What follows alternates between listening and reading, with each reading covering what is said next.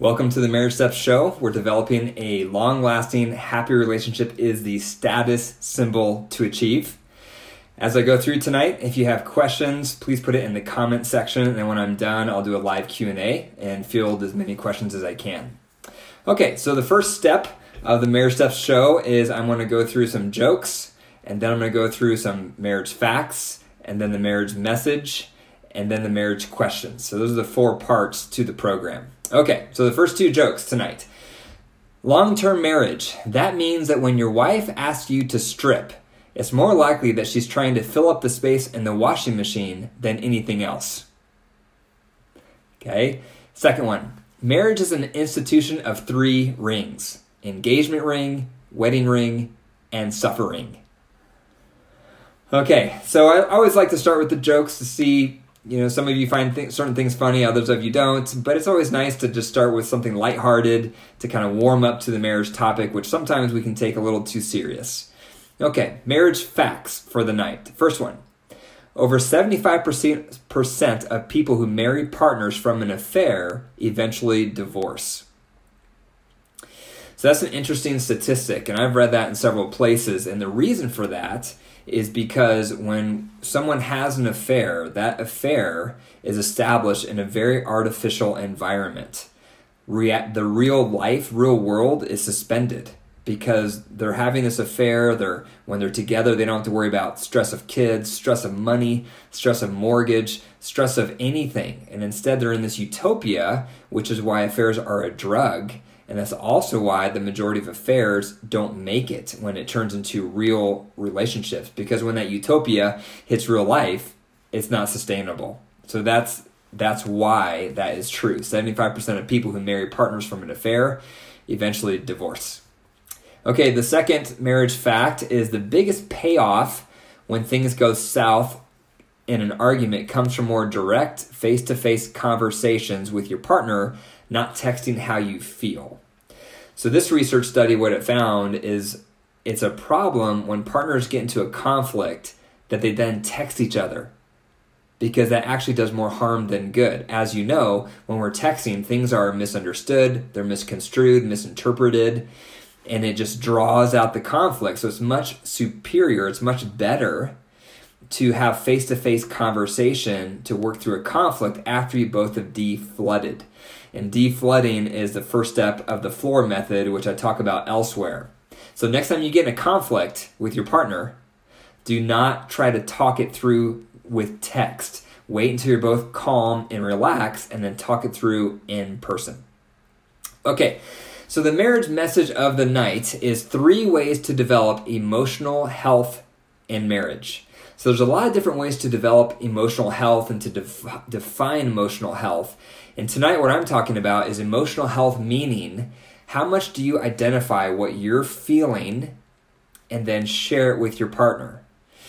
And there's a lot of variety on this topic. Some people, when they're feeling something negative, they're very quick to overreact and they can be harsh and they can fight really quickly. They can raise their voice and just say rude and critical things. And that's one extreme. The other end of that continuum is someone who's feeling something negative in their marriage and they shut it down. They stuff it down because they don't want to bring it up. They don't want to have a conflict. They don't want to have tension. They're probably very high on agreeableness on the big factor Neo model. So everyone varies on how they manage their emotions. And both of those extremes are destructive because what you're feeling is going to come out in one way or the other. So if you're not constructively expressing the negative things you're feeling in your marriage, it's going to come out by withdrawing, by becoming passive aggressive, by detaching. And so stuffing what you feel down is also not healthy. So exploding and stuffing. Those are the two extremes you want to avoid with your negative feelings that you're going to have in relationship, in your marriage. So, the first step to think about this is think about what you're feeling emotionally as a fever. So when we're sick, we have a thermometer, okay? And when we're sick, we take our temperature. We're like, wow, I don't feel very good. I better take my temperature and see if I have a have a fever. Okay, that's what we do when we're sick. We use a thermometer to check our temperature because we don't feel right. Something feels off in our body, and then we're very quick to take our temperature, or at least most of us are, and we, we take our temperature, and then we're, hmm, I, I, think I have an infection. Maybe I need to, you know, figure out what's going on. And so we, we address it. We take some medicine or we take some extra rest. So when our physical health is involved, we check our fever very quickly, and then we see what's happening. But when it comes time for our emotional fever, we don't do that.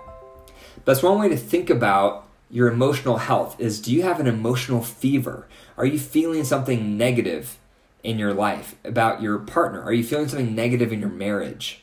Try to track how you're feeling as if it's an emotional fever. And then you have more. Sorry, my my tripod here is pushing my buttons on my computer. Um, so you want to track what you're feeling and view it as a fever, an emotional fever. Maybe some days you're having a low grade fever and it's just a, a, slight discomfort you're feeling in your marriage. Other days, maybe it's a high fever and it's something that's not healthy at all in your marriage and it's more drastic, something you need to address. But view it as if it is a physical fever. So maybe you have an emotional fever. Now, once you can recognize your emotional fever, you want to look for your symptoms for your fever. For some of us, maybe you start getting a little edgy in your tone. For other people, maybe you start re- withdrawing a little bit from your partner. What are your symptoms when you start having an emotional fever with your partner? What is it for you? So that's step one, is to look for your emotional fever, whatever that is for you. Step two is you want to spend some time looking at what you're thinking so, our automatic thoughts when we get upset in relationships are usually loaded with our trauma from our upbringing. Some of us have more trauma than others, and we tend to go one way or the other with our automatic thoughts when we have an emotional fever. Some of us get self critical and we look down on ourselves and we think we're we shouldn't feel this and we shouldn't feel that and there's a lot of should statements and as one of a psychologist said one time you have to watch out for too many should statements or you'll should all over yourself so some of us go in that direction where we're self critical of what we're feeling, the negative feelings that we have in our marriage, and that's why we stuff them down. Others of us are overly critical towards our partner, and our thoughts are exaggerated, or we make assumptions and we assume the worst in them, and we over attribute negative things to our partner. So, look, the next time you get upset with your spouse, check your fever. You have to pay attention that you're having an emotional fever and then write down what's going through your head. Are you leaning towards the direction of having an over overly critic bent towards yourself or an overly critical bent towards your partner?